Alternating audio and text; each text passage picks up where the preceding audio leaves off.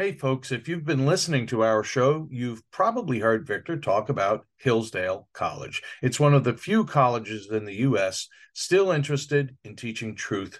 What you probably didn't know is that they have over 40 free online courses. And Victor is one of the professors in three of those courses American Citizenship and Its Decline, based on Victor's book, The Dying Citizen How Progressive Elites, Tribalism, and globalization are destroying the idea of America, the Second World Wars, based on his book by the same name, and Athens and Sparta, partly based on his book, A War Like No Other How the Athenians and Spartans Fought the Peloponnesian War.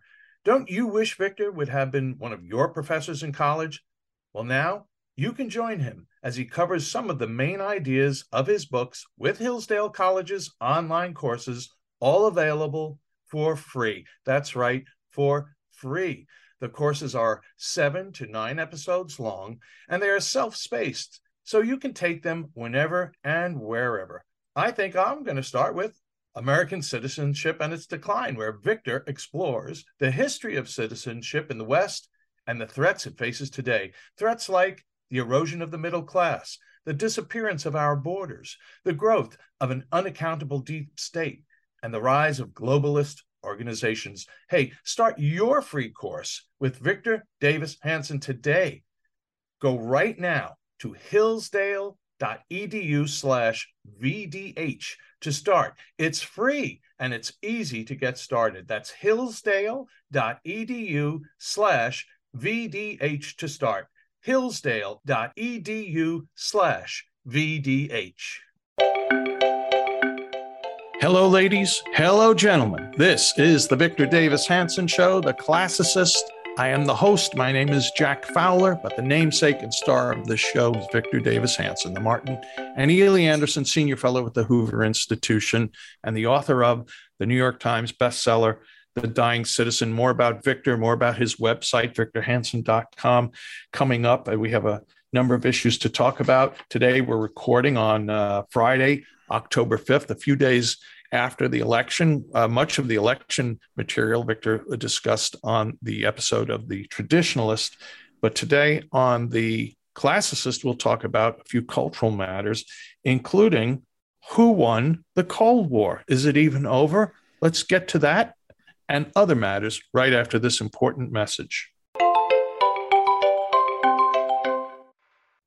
Can't pay the IRS? Haven't filed in a while? Receiving threatening letters? Yeah, it's about to get worse. The IRS is hiring an army of agents targeting hardworking Americans like you. You need warriors on your side. You need Tax Network USA. Tax Network USA has brilliant strategies to solve your IRS problems quickly and in your favor. For instance, they've discovered a limited time special offer that the IRS is willing to waive $1 billion in penalties. Find out if you qualify before it's too late. Never call the IRS alone. Let Tax Network USA attorneys handle it. They have preferred direct lines to the IRS. They know which agents to work with and which to avoid. They've resolved over $1 billion in tax debts and offer a best in class guarantee. Schedule your free consultation now. Call 1 800 245 6000. That's 1 800 245 6000 or visit tnusa.com slash victor tnusa.com slash victor we're back with the classicist this is one of the three programs under the umbrella of the victor davis hanson show the other is the traditionalist and then there's the culturalist which is hosted by the great Sami Winc we hope and encourage you to listen to, uh, to all today's uh, program. Victor, let's start off by talking about a really big, important, juicy, detailed piece uh, you uh, wrote this earlier this week for American Greatness. It's titled "Who Eventually Won the Cold War." Victor, there's a couple things we'll get into on this, but why don't you just talk briefly at first about like what what prompted you to write this piece. And the implication you get from reading it is, uh, well, maybe the Cold War ended. As you said, it ended 30 years ago. But uh, I don't know. Is it really over? Yeah, I was thinking there's a lot of catalyst, I'll go for. that I was thinking, how did we win the Cold War? I mean, the Soviet Union had about 50 million people, usually throughout the Cold War, more than we did. It had 40% more territory. China had the same amount of territory, but it had about a billion people at that time. And yet we defeated both of them. And we never had to go to war. And the answer was we had an open and free society. And we had a lot of unorthodox people. And they were came from all walks of life. They did not fit the uh, aristocratic, go to the Ivy League necessarily, and then say the right things. You had a guy like Steve Jobs. It was kind of a oddball. You had a geek like Bill Gates. You had a weirdo in Nebraska like Warren Buffett. You had a guy like Ross Perot. But that was the idea that you wanted as many different weird people that brought into the uh, conversation a lot of different experiences, and they could say whatever they want. And that open and unfettered manner of research was in dire contrast to the cultural revolution that was going on in China, where they were putting dunce caps on intellectuals or beating them up if they wore glasses or killing them. Or in the Soviet Union, where you had commissars that were checking everybody's ideology or snitches that were overhearing people or going back through their history or Trotskyizing, changing names and toppling statues and accusing each other of counter revolution. And it, it, turned out that it really had an effect on the efficacy of the economy, of the military, of the political stability of those societies. That's how we won. So I'm thinking they kind of learned from that because Putin the other day gave a very, very weird, scary speech. I mean, the guy is a brilliant, evil propagandist. And what he said was, Whoa, I, I can't believe it. You criticize us, but you remind me of the Bolsheviks and we had they destroyed our society for 50 years. And what did they do? They they ratted each other out. They went back and looked everybody's history to try to destroy somebody's life. They turned one area of ideological part of Russia against the other. They were racist. They did this. Uh, I don't know. I mean, I'm just a simple person. We kind of believe there's two genders, and you know, you've got to be tolerant. And it was, it was, but it was all couched in keep doing it because we just love it. Right. Because you were like what we were, and we lost the Cold War. That was the text, subtext. And then we had the Chinese model take on it, and theirs was kind of, huh. I like this idea what the Americans are doing because we are, according to their own definition, victims as being non-white. So Wuhan, uh, Wuhan laboratory, virology enhancement, travel racist racist racist. How dare you call us this ra- spy being arrested at american university spy being arrested in silicon racist racist racist. And they they were so adept at it that people you know in hollywood if you're an, a villain you're you got a bald head with an orthodox cross tattooed to your back or face and you have that horrible russian accent that's and if you're chinese Chinese government says, you know, we don't want to portray Chinese negatively. Now, we don't want dark people in our movies for your right. for our market. So they were very adept at it. So I was trying to suggest that after we won the war, this woke culture kind of blended the Soviet commissariat together with the cultural revolution. And so what the result is if you go to a university today and you say any of the following, I'm not sure that climate change, to the degree that it exists, is caused really by man made activity. And if it is caused by man made activity, given the role of China and Russia and India, I don't know whether, in a cost to benefit analysis, you can do much in the United States without wrecking the economy. If you say that, you will be ostracized. You will not be able to publish and you will be a pariah. If you say, at where I work, there are only two genders. And if you can construct your own gender, then you can construct your own race. You can say, I'm black tomorrow. Like, why do we, you know, out Ward Churchill or Elizabeth Warren and we don't right. out people who change their genders? Why can't Elizabeth Warren say, I have, I want affirmative action because now I'm a Native American? She did, and we laughed at her. What's the difference? And so if I said that at a university publicly and I had something, you know, that I wanted. I wanted a job at, say, as a professor in a classics department. I, I couldn't do it. And so you can't say things. And we go back through people's lives. We go back eight, nine, ten years, 11 years, and find out if they ever said or did anything. And we go after them. We go into the bathroom after US senators, into the bathroom and scream in their faces as if we're the young red guard of Mao's era. These young people that are doing that, going to people's homes, screaming at them, they're Maoists, they're red guards. And what do they want? They want no dissent, they want no tolerance, and you you can't question anything. If you say that diversity, equity, and inclusion czars, provost, deans, or commissariat, that is, they're they're not going to produce anything. They're not going to raise test scores. They're not going to improve the ability to teach grammar or analysis or logic. They're simply going to look over the shoulder of everybody and say, I'm watching you. And if you deviate from orthodoxy one iota, I'm getting paid and advanced and promoted to spot that. So you can do two things. You can either deviate and make me more important than ever when I call you out and destroy you, or you can be obsequious and toadish and show obedience to me, and I'll let you slide. And that's what it is.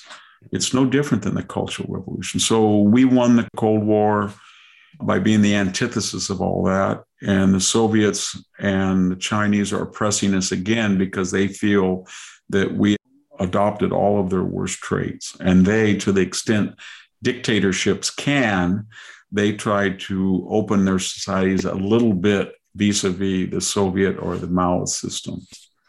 Well, Victor, the, the word war is in the phrase Cold War, and uh, some of this uh, we've written about, and we've talked about this on previous podcast, but it touches on the, the possibility of actual war, uh, the wokeism of General Milley and the, and the, and the U.S military, you know, uh, affecting. Uh, uh, he's calling up China to warn them and uh, about something that you know really won't happen, but nevertheless sends a sign of weakness.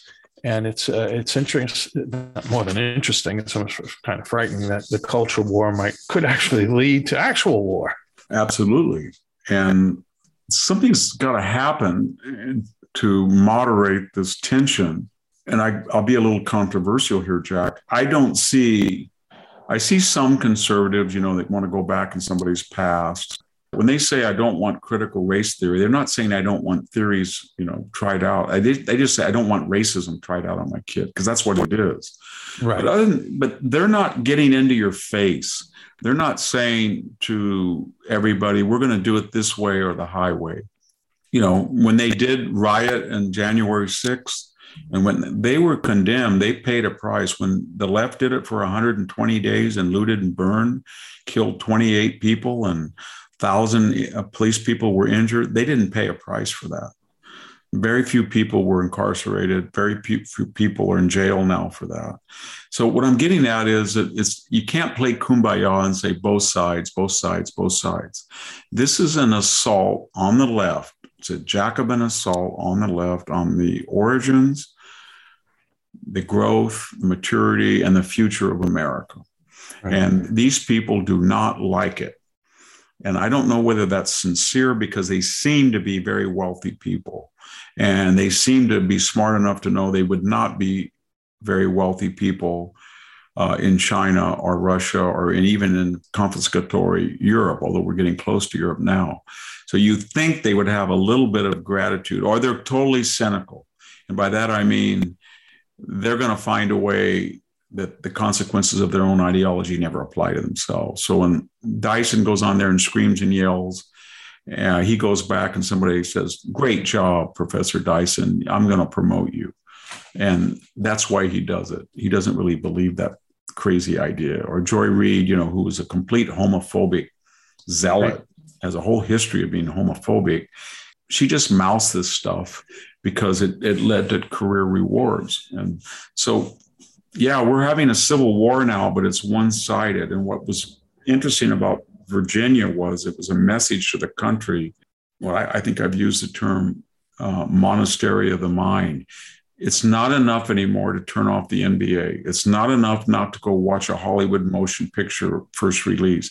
It's not enough to uh, not go to an NBA game. It's not enough to not to watch network news. It's not enough to tune out the Emmys and the Grammys and the Tonys and the Oscars. That's not enough anymore.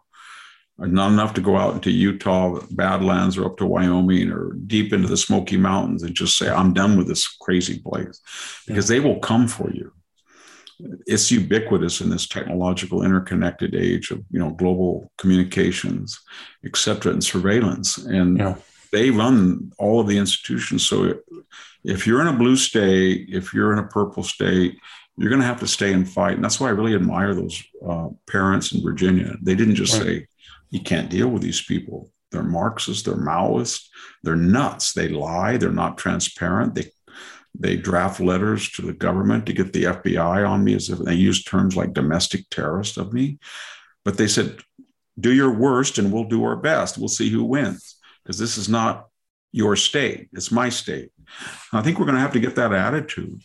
Um, agree. You know, Victor, the uh, level of mendacity, um, let's pick on Virginia and uh, for our next uh, uh topic, critical race theory. There's so I, am interested, and I, I will hope our listeners are interested in in your take on this spin, or it's really a BS line that there's no such thing as critical race theory. Of course, there's not.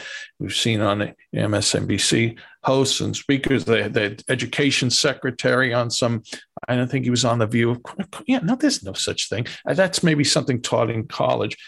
Terry McAuliffe running for governor. Uh, same thing. Of course, evidence comes out that they, when he was governor, he explicitly uh, demanded that the Virginia Department of Education uh, teach, quote, critical race theory, end quote. So, but we have this line of with BS, and it's to me, if we could lump this in with another mantra that's emerging out there. I think I read somewhere that Juan Williams was giving this line out the other day that now parental rights, quote unquote, parental rights is code for white supremacy. You know, everything, it's just like everything is race. It's inescapable from the left. They just have to uh, categorize everything under that. So, anyway, Victor, your thoughts on that line? There's no such thing as critical race theory. And on this spin of uh, parental rights is really a white racism. Yeah. I mean, I, uh, if you go to my website, I have a little piece on, I try to do it words don't matter section. And yes. I have 20 terms that they have taken and they don't mean anything what they say they mean. And so but by that I mean they're always changing the language. So when Juan Williams says that about parents, he's just an Orwellian. And what he's trying to do is, is to take a perfectly good word and then to load it up so people don't use it. And that's why they do it.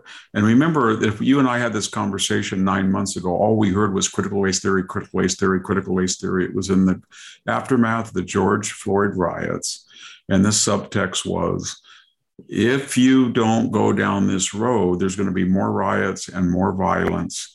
And we're going to take over this country. And Joe Biden has won the election. And Bernie Sanders' agenda is being implemented. And it's BLM, BLM, BLM. It's time to cash in. And so everybody said, okay. And then they were boasting. Kendi was, you know, $20,000 a half hour.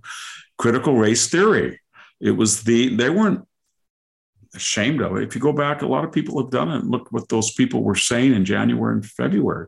They were pushing critical race theory openly down people's throats. They were happy about it. I, I saw it where I work. Uh, we had all of the elements of critical race theory. That was a new, and then all of a sudden, blue states, blue states, not Oklahoma, not Texas, not Montana, not North Dakota, said, no more. This stuff threatens civilization. This is right. Yugoslavia. This is Rwanda. This is Iraq. This will destroy this country. These are racist, these people. These are no different than Milosevic. These people want to destroy people on the basis of their race. This can't work. Whatever your republic, we're going to stop it, even here, where they have all of the levers of power and money and influence. And they did. And so now all of a sudden they're thinking, because remember they're revolutionaries. They never they never stop, but they always change strategy. Hmm. well, now we have to say that the people who are saying critical race theory are the racists. And we don't want to use that word critical race theory anymore. We want to talk about remedial education or tutoring America on their own past or the history of toxic racism or just African American issues of the past. You know, they're like rust, they never sleep but they always change the vocabulary when they feel that it's no longer useful. Critical race theory is no longer useful to them anymore. And just like global warming was no longer useful to them anymore. Once all of a sudden people started saying, well, you know, in the last seven years, the last 10 years, or, you know, there was an ice age in the 70s, little, they thought, okay, we'll just call it climate change. And anything that's aberrant is climate change, cold, hot, calm, windy, rain, drought, climate change. Same thing with about that was the idea of critical race theory. It was racist, racist, racist everywhere. Oh, that no longer works. Well, we'll call it something else. And they're doing that right now. Victor, talking about uh, climate change, and we will go, we will, uh, after that, we'll maybe talk about that uh, piece you mentioned of uh, 20 words that mean uh, nothing. If I'd just like to see if you have any thoughts about this. Um, I'll call it COP 26. I don't know what maybe people call it COP 26, but that this conference over in Glasgow that that Biden was at, he was sleeping at anyway, and uh, um, what's her name? Oh my gosh, the annoying young girl Greta. Sweden. Yes, Greta. Sorry, Greta Thunberg. Greta Thunberg, and uh, the, you know the the usual suspects have been rounded up, thirty thousand of them, and uh, most many of them flying in and out on private jets and and uh, uh, driving there in caravans. So, any thoughts about this um, conference? And then separately, and I sent you a piece. I don't know if you got to to look at it. It's uh, it's by a guy named Tim Black, writing in Spiked, and, and, and we've heard this before too. But it's, it's titled "How the Climate Lobby Crushed Debate," and it's it's almost complete in the science community that any disagreement on cl- whatever you want to call it, global warming, climate change, if you do not genuflect uh, to the entire doctrine, uh, you will be crushed, which kind of, you know, parallels COVID. You're talking about that it might have come from Wuhan uh, earlier in the year. You're going to be crushed if you disagree with the folks who somehow seem to be writing the catechisms. Anyway, Victor, any thoughts on on? Yeah, I mean, it's very much akin to COVID, and it's and it's very much akin to critical race theory. Think about the COVID. So everybody has to have a mandate. If you're not vaccinated, you have to get vaccinated. You have to social distance, except if you're Gavin Newsom or Mayor Brand of San Francisco or Nancy Pelosi or you know the governor of Michigan. So we all are Bill De Blasio or if you're critical race theory and everybody's a racist and you're going to have to do this, this, this, and here's the public schools. But if you're Barack Obama, you put your kids in, in prep schools and you live in a gated estate. So what I'm getting at is it's in that sense, it's an elite fixation of very wealthy, leisured people who have no intention of suffering the consequences of their own ideology. So what happens? was it 1000 limos lined up mm-hmm. gas i would never i've never driven one of those things in my life because i couldn't afford a black lincoln navigator or a black yukon whatever they are. I mean they're like i don't know 10 15 miles a gallon in in city traffic. And then there's 400 private jets that I don't know what they do, four gallons a minute or something. They leave these huge carbon trails, but it's the John Kerry theory. It's the Al Gore theory. I have to fly private so I can make sure that soon nobody will fly private. But more or less, the real message is I have to fly private so you don't use a snowmobile and you don't go water skiing and you don't have a gas blower in LA. You poor pee on stupid idiots or Al Gore saying, I have to sell my cable TV bankrupt station. I got to do it before the capital gains kick in. And I've got to sell it to carbon rich Qatar, who's going to have an anti Semitic Al Jazeera buyer ready for me because I want those fossil fuel profits 50 million so that I can better tell people not to do what I do. Same thing with John Kerry. I've got to move my yacht out of Massachusetts so I don't have to pay property tax on it because that way it'll free up more money so I can be more effective for you. And that that's the whole it's it doesn't really matter what the issue is. It's the ideology. It's this bi-coastal elite that feels that they have superseded given their wealth the daily challenge to live one more day food you know gas prices electricity price they don't care anymore if you told any of those guys at davos people in california in Madera or visalia can't afford five dollar gas they just can't they can't drive right and they're going to say, well, why not? I can pay $8 a gallon for aviation fuel. I'm making right. my sacrifice. And that's how they think. And so that's what the climate thing. And then the other thing that's very emblematic of all of these things is they are religious zealots. They're not empirical scientific people. They don't believe in, quote, the science. We found that out with COVID. If you told those people, the verdict is not out, but if you get COVID and you get a high antibody level from a fairly long case, you will have as much parity as far as inoculation immunity as inoculation immunity. It'll be similar. And therefore, we could have an antibody test or T. Someday we can get a test that actually finds an antibody or T cell or something that correlates with immunity. And this is what we're going to do. And they will say, no, no, we have to nobly lie. We have to tell everybody you've got to get a vaccination because if they think they can get COVID and get the same thing and go to a restaurant, then they might not get vaccinated and then they might uh, get sick one day. And that's not as good.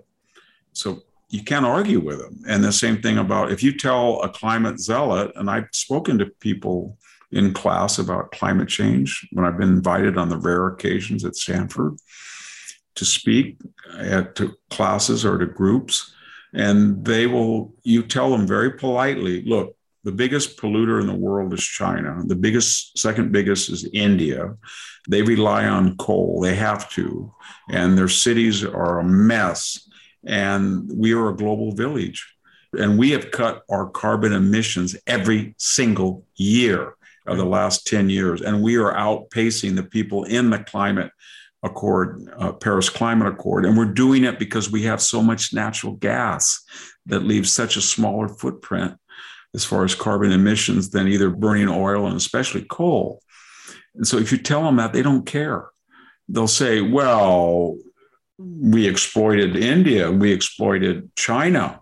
And what that means is we have to find a political guilt ridden exegesis so to explain why we can't do anything about it. So they say well the british uh, you know they exercised colonial powers over india and china was inhabited and colonized and occupied. So yeah they have to catch up. So just as we were polluting in the 1870s up to 1950 or 60 so they get their turn. We can't deal with what they're really saying is the india and china say you know what? We've got two and a half billion people. Screw you Mm-hmm. You can't do anything about it. That's what they tell them privately. And so then they turn around and say to the American middle class, You've already done more than anybody in the world to cut emissions, but you're still guilty. So we're going after that gas blower. We're going after that jet ski. We're going after that snowmobile.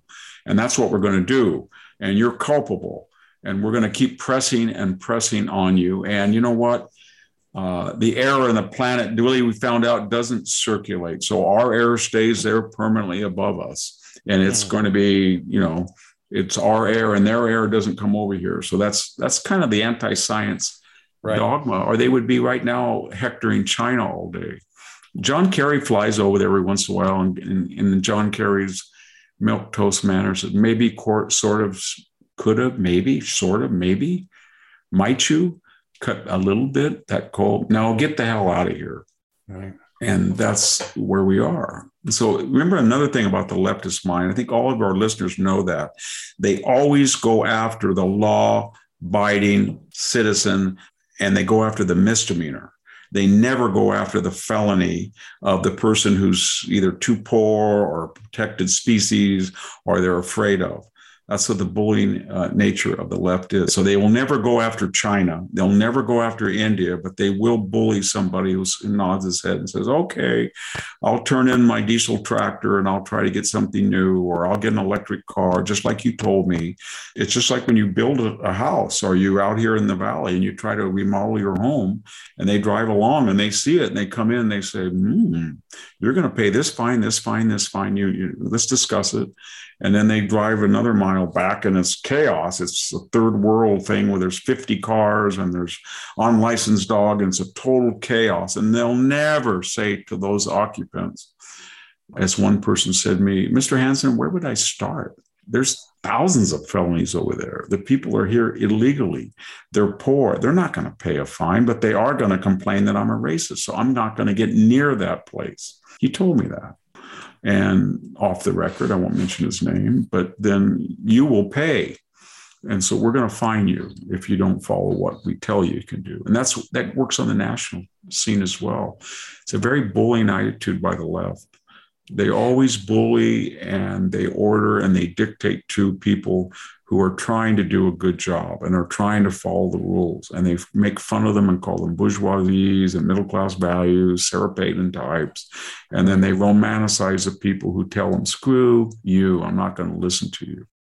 Well, Victor, they may be going too far, even in uh, San Francisco. And we will talk about that right after this message. Have you heard of cancer fighting foods? The American Cancer Society discovered diets rich in fruits and veggies may actually lower, lower your risk of cancer. Hopefully, you hear this and run to the store for five servings of fruits and vegetables every day.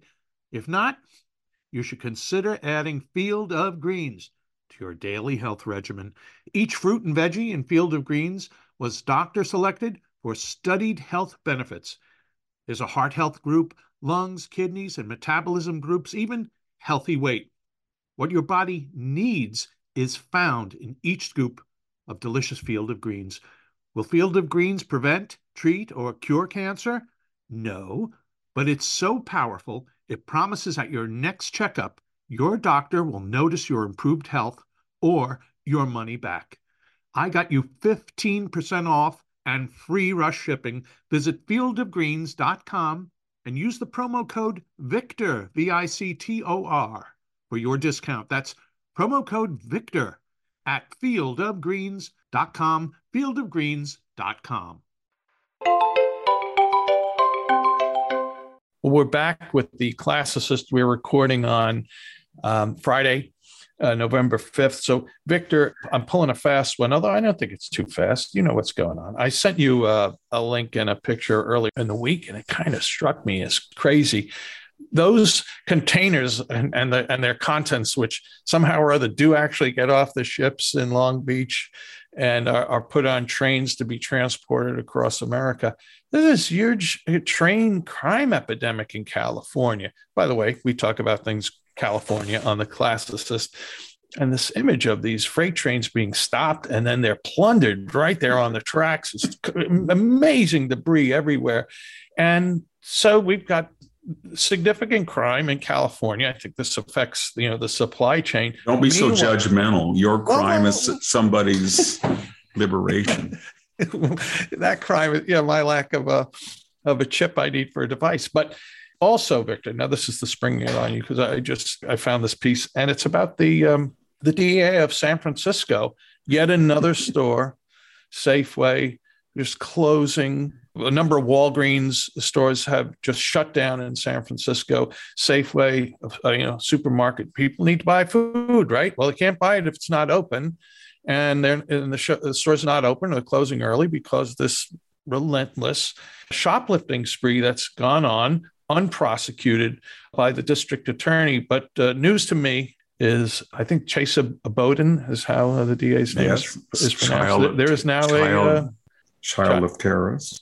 Yeah, well, I mean, it, it just a recall. A recall. I'm glad you brought it uh, up because it's an illustration of what we just talked about. So you're presented with a dilemma if you're a San Francisco official, municipal official, and that is that a lot of people who either claim they're marginalized, either racially or economically, they're going in and they're looting. And the law says if they don't loot over, I guess, 950, under a thousand basically, then it's okay. So it's okay.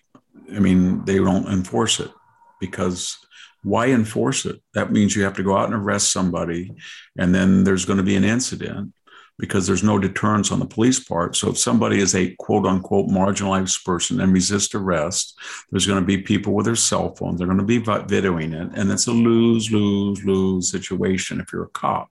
You're either going to get hurt, you're going to get shot, you're going to be spat on, or if you do make the perfect arrest, and the suspect goes quietly, he's going to be out uh, before you get back to your precinct. So they don't do it. And then the city knows they don't do it and wants them not to do it.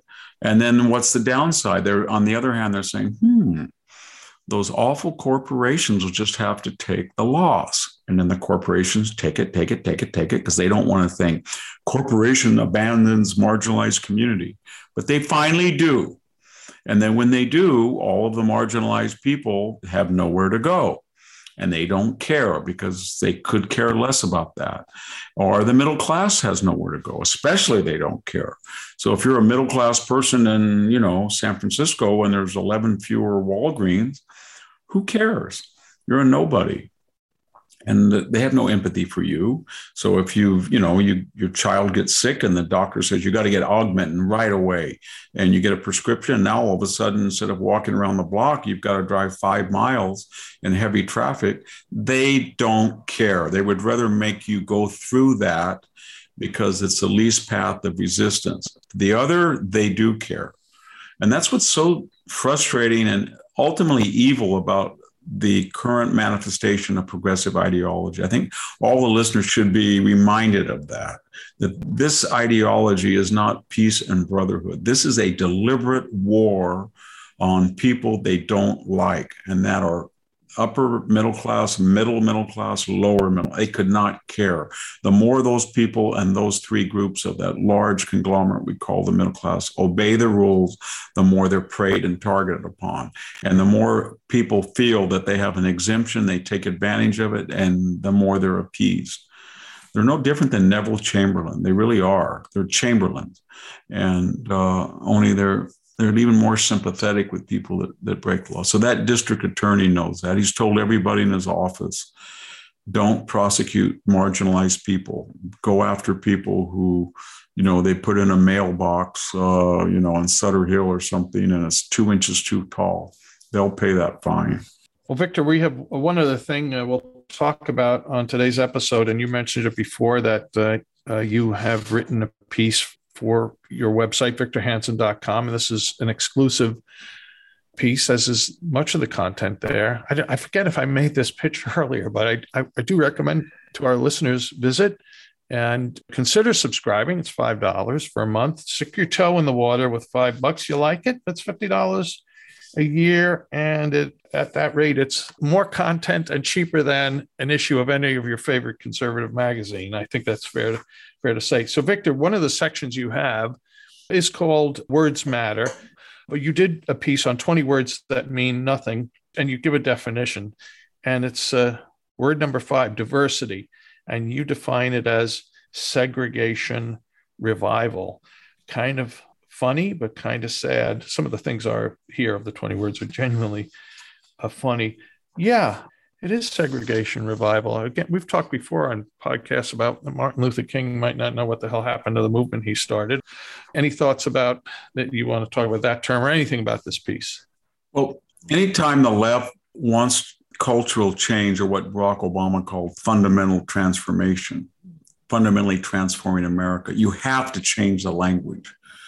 And so that's what they always do. And we mentioned climate change or global warming or diversity, or you never use the word quotas. You always use proportional representation or disparate impact. If you have segregation, it's always going to be what a safe space. And if you're going to have censorship, it's always a trigger warning, et cetera, et cetera, et cetera.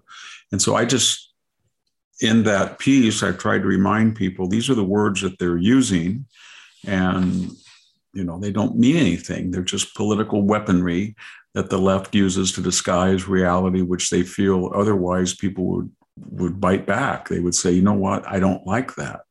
And so they try to control the language, and, and racism is one of them that they use all the time.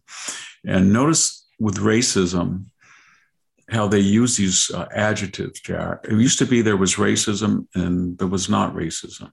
And then as racism started to disappear and played a, a smaller and smaller role in society to the point where in the last, I think it's six years, African Americans uh, of the middle class and other minorities have made better wage gains than white working people. Right. Or when we hear disparate impact and it's a racist country, and you look at the death figures, which the Pentagon just is meticulously careful to keep by race on every other thing, except they don't like to release death figures. It takes a while to find them but it's about double the rate of white males. My, white males are about 35% of the population. They're dying in about 75% in Afghanistan and Iraq. So my point is they don't want they don't want to talk about things like uh, that because it it confounds the idea that we are a racist right. society. So what do they do? They first thing they say to myself, "Oh wow, we got to get the word racism." But there's, I mean, what do we do with LeBron James and Oprah and the Obamas and all these black officials and and people that are overrepresented, like Asian Americans and emissions and and 16 different ethnic groups other than white that are making more per capita. Ah, I know what we'll do. We'll say systemic. We will say implicit. We will say structural we will say implied. In other words, it's kind of invisible, but we will say it's invisible because it's everywhere. It's like oxygen, the air we breathe. And that's what they do. It's systemic racism. It's a micro, there's no aggression, but it's a microaggression. We can train you if you pay me enough and give me enough letters after my name and title me. I can I can spot microaggressions. I can spot system. You can't because you're a dummy. You're a deplorable. But but I'm going to tell you where it is, and that's what they do. And they create new words and new psychodramas, lookism, you know, and all of these isms and ologies. I guess what we have to say, Jack, is why do they do it? And I think it's endemic as a lot of philosophers have pointed out, going back to people that were very nihilistic, like Tacitus or Suetonius, the biographer, or maybe Petronius, the novelist, and then you go all the way into the Christian pessimist, and then you can go into Dante and some of the people in the early Renaissance, or even the German nihilist Hegel, Spengler. They all were on Nietzsche. They were all into something, and that is when you go to a consensual society that champions human freedom and when you go to a market capitalist economy that creates goods and services much more efficiently and than any other system, then you're creating a level of leisure and affluence and good living that's antithetical to the human condition, which we're born flawed and imperfect. And so you must, you must restrain your appetites in some manner or you're going to be sit home all day and watch Oprah reruns and get delivered pizza, right? So you do it with a church, you do it with religion, you do it with your family, you do it with shame, you do it any way you can not to do the thing, or in other words, you become decadent. And so what I'm suggesting to you, a lot of people don't do that. And they've got so much money on their hands. They've got so much time on their hands. They, you know, I work in academia, and I, I remember the first day I left farming and went up there for a full time job. I could not believe it, Jack. I would be farming for 12 hours. I, I get off the tractor, I couldn't hear. I would be spraying and I'd blow out a roller pump, and all of a sudden I'd be covered with surflan, or I'd get paraquat on my hand and it would burn for weeks. And all this was farming, or I'd pull out a shotgun because a coyote almost bit my dog or something. I go up here and I realize, wait a minute, I'm not working 12 hours a day. I'm working you know, I teach four classes a semester. That's a lot. That's 12 hours a week. I have my office hours. I'm sitting in my office. It's cool. I got air conditioning. And you know what? I'm I'm working nine months out of the year. I'm working about 180 days. I got Christmas. I got, you know what? I got a guaranteed pay. I got something called tenure pretty soon. This is a wonderful life. And then I go out and I, I go home at five and I get on the tractor and I talk to these farmers, and they were always upbeat. They were kind of dry, you know, hey, Victor, how's that Diskin doing? You know, you just paid the bank $27 an hour to get on that truck. they were kind of dry, but they were they were earthy. They were, you know, they were, they knew. And you'd get up there and you get in your head, you know, you'd be out there on a ladder or thinning trees or you'd be pruning vines. And you'd say, wait a minute, tick, tick, tick, tick, insurance prorated today, tick, tick, diesel fuel, tick, tick, tick, pruning, tick, tick, tick, wire, tick, tick, tick, insur- uh, liability, tick, tick, maintenance. And you would think where's the money to counterbalance all that that went out today? Oh it's my packer it's the co-op. We will we we found that your raisins were substandard. You had too many scars on your plum. We're not going to pay you what we thought we'd. Sorry or your load of peaches got sidetracked in utah. We can't they weren't delivered. Safeway didn't get them so you're paying for it. What i'm talking about is what 90% of the world goes through. Right. but not these people not these people that are very wealthy and tech and academia and the media. They have a whole different, and so as a result, they divert their attention to us to make life miserable for us. That's what they would do. I would be in these academic lounges, and the same is true when, to a degree at Stanford, and people whine. They complain, oh man, Victor, it is so unfair. They're making us have an extra half hour of office hours. Did you hear that? Did you know that you you have to teach one night class uh, uh, every other semester? Can you believe that? I don't know. You know what? They're not giving A parking stickers to anymore. We're going to have to walk 200 yards. So it was always that was what oh, we had $200 in travel money, and they fought like dogs over a piece of meat. And I'm thinking, I just went to a guy who lost everything, and he never said a word. Yeah. It was farming. So I I think you know, I'm not a Marxist. I'm not an anti Western. I'm a very pro American of the system and Western civilization and best system there has been that works. But it puts a big burden on us. And when you create these people like Warren Buffett and Jeff Bezos and Mark Zuckerberg and the Google crowd and Jack Dorsey, and I could, you know, and Dianne Feinstein and Gavin Newsom and all of these people, and they start lecturing you about how you're going to live and you're going to do this and you're going to do that. And then they go to the French laundry or they have a Chinese communist spy as their chauffeur or, you know, they, they want people to wear diapers. they don't take uh, bathroom breaks, or some people think they do at Amazon, or they're investing in China it gets a little hard to take. And I think that's at the root of all of our problem to sum up. Yeah. We've got an elite, a royal aristocratic elite. They're kind of like Marie Antoinette that dressed up as a peasant and kind of took a hoe and, and did it outside Versailles in a little kind of fake peasant village. That's what they do. But we're the we're the people they practice on and uh, they've got too much money, too much time on their hands. So they're going to worry about all these cosmic things. So John Kerry's going to fly all the way around the world when he's not on his multi million dollar yacht, on his wife's private jet. And what's he not going to do? He's not going to stop in New York and say, My God, we got 10,000 or San Francisco, we got 20,000 people defecating on the street, urinating on the street, fornicating on the street with disease and sick. This isn't civilization or we think, wow, you can't walk. If you're a poor person, you can't walk downtown Chicago. This isn't civilization. No, no, I don't want to deal with that. I want to be cosmic. It's easier. And I want to shake my finger at people. If I shake my finger enough at people, then I don't have to be around these other earthy problems.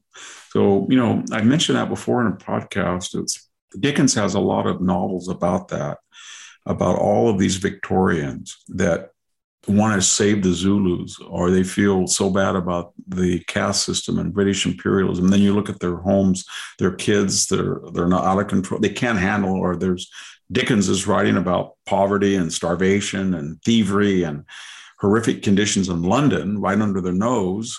And yet they're worried about somebody, you know, way off because right. it's it's solvable psychologically. It yeah, means you don't have to do anything. But here right you've got to get dirty. So I, I always would say that when people they would tell me, well, what can I do about the inner city? Or what can I'd always say, go tutor somebody. Right. Go out to dinner with somebody. go, you know, work side by side with somebody. And I learned that from my grandfather of all people. He'd always say, I, I remember I came home one day from high school and then we had a kind of a Cesar Chavez propaganda thing and said, I said, wow, I, I think I'll go and listen to a Cesar Chavez rally. He said, why do that? He goes, you got Manuel and you got Joe and you got all our workers. Just go out and work with them all day and see what it's like and see if you can cut it and see if you could live on what I give. I do. I give them a free house. I try to help. But if I'm not, if I'm wrong, you tell me. So right. I would have to go out and pick grapes and I have to prune. And I saw what it was like, but it wasn't like a student going to a Cesar Chavez rally. And I, it really taught me to be very respectful of muscular labor and the people right. who have to do it. And, but these people, the only time that they deal with people, the underclass, is their gardener or their landlady or their cook. And they always say, I, I, I meet them sometimes. They say, you know, I, I gave Yolanda some extra clothes. Wow, great, mm-hmm. thanks. Right. Or, you know, I pay top dollar. Well, I think that's good. But my point is, don't lecture people about how liberal they are and how all, they're going to have to listen to critical race theory unless your kid's going to have to listen to it. Or don't tell everybody about global warming unless you're willing to give up you know right. fly, flying first class every week right. or a private jet they never do that you know this is a lead into a plug for what i for what i do which i'm going to preface by saying when i was a young boy i worked on a vegetable truck we called the fruit and vegetable truck that went around the neighborhood selling selling our wares to the little old ladies and taking bets also for the races at Yonkers Raceway. But I, I, I'd like to think that uh, we were selling plums grown in Selma on the on the Hanson farm. So I just I'm going to fantasize about that. Also, another fantasy, by the way, just a little suggestion. You've talked occasionally about your grandfather, and I think that would be great. And I, someday in your child's garden section of your website. Maybe write about him because he sounds like a, a phenomenal guy. But in seriousness, what you just mentioned about helping people afar, I mean, there truly is a difference between charity and philanthropy. And where I work, you know, American Philanthropic, even though the word philanthropic is in there, you know, we care about civil society. And yeah, it's Bill Gates. The guy who's working at the Bill Gates Foundation is more worried about some program, which uh, for uh, addressing an illness in Africa, which are typically very disruptive and don't and end up not fixing any problem but causing other problems. Uh, but no of no charity to the homeless guy in front of the building who you know needs a hamburger or something. You're quite right about you have means to engage in the corporal works of mercy right in your own zip code, probably right in your own street. Do that instead of virtue signaling about things afar. So that's my little spiel. But Victor, I do want to recommend now to our listeners again that they visit your website, victorhanson.com. And now I'm reading off of the Amazon website. You can order The Dying Citizen. You'll find a link there on Victor's website. But here's one of the reviews left at Amazon by no name. It's by Amazon Reader. He didn't leave, leave a name, but it's, it's titled Brilliant Thinker and Great Accomplishment. He gave the book five stars. And he said, I knew the book might be brilliant as well as uh, all the previous ones.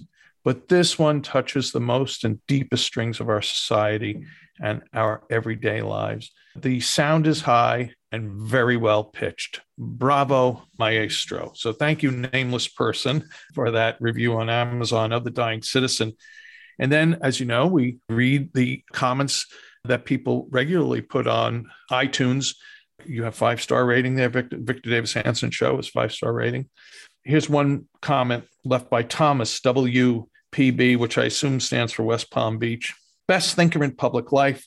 Quote, no one is as clear and insightful a thinker as VDH, nor illustrates their point as effectively and efficiently. Not only will you learn about current events, the classics, and World War II history, but just by listening, you'll get an education on speaking and storytelling. And uh, yeah, he's uh, Thomas WPB. You're right thanks for that. Thanks to all that leave ratings on iTunes and leave comments. Again, we do we do read them and uh, we appreciate them. As for me, Victor, well, you have victorhanson.com. Folks, go there, subscribe to the special service. I'd uh, encourage our listeners, if they're interested in the little things I do, Center for Civil Society.com. Check it out. And also write the, weekly email newsletter Civil Thoughts, and you can find a link to that. Subscribe, it's free, civilthoughts.com. Thanks kindly. Uh, we thank everyone for listening. Victor, thank you for sharing uh, your wisdom on so many subjects today. I want to encourage our listeners to check out also The Culturalist, where Victor and the great Sami Winc talk about things historical and other matters, classical and historical. Victor, thanks so much for uh, letting me be your host. I really appreciate it. I appreciate listening and talking to you. I know it's something that many other people are envious of. So, y'all have a good week, and we'll be back again hmm. soon with and, another episode. And Go thank ahead. everybody for listening. And thank you, Jack, once again. God bless all.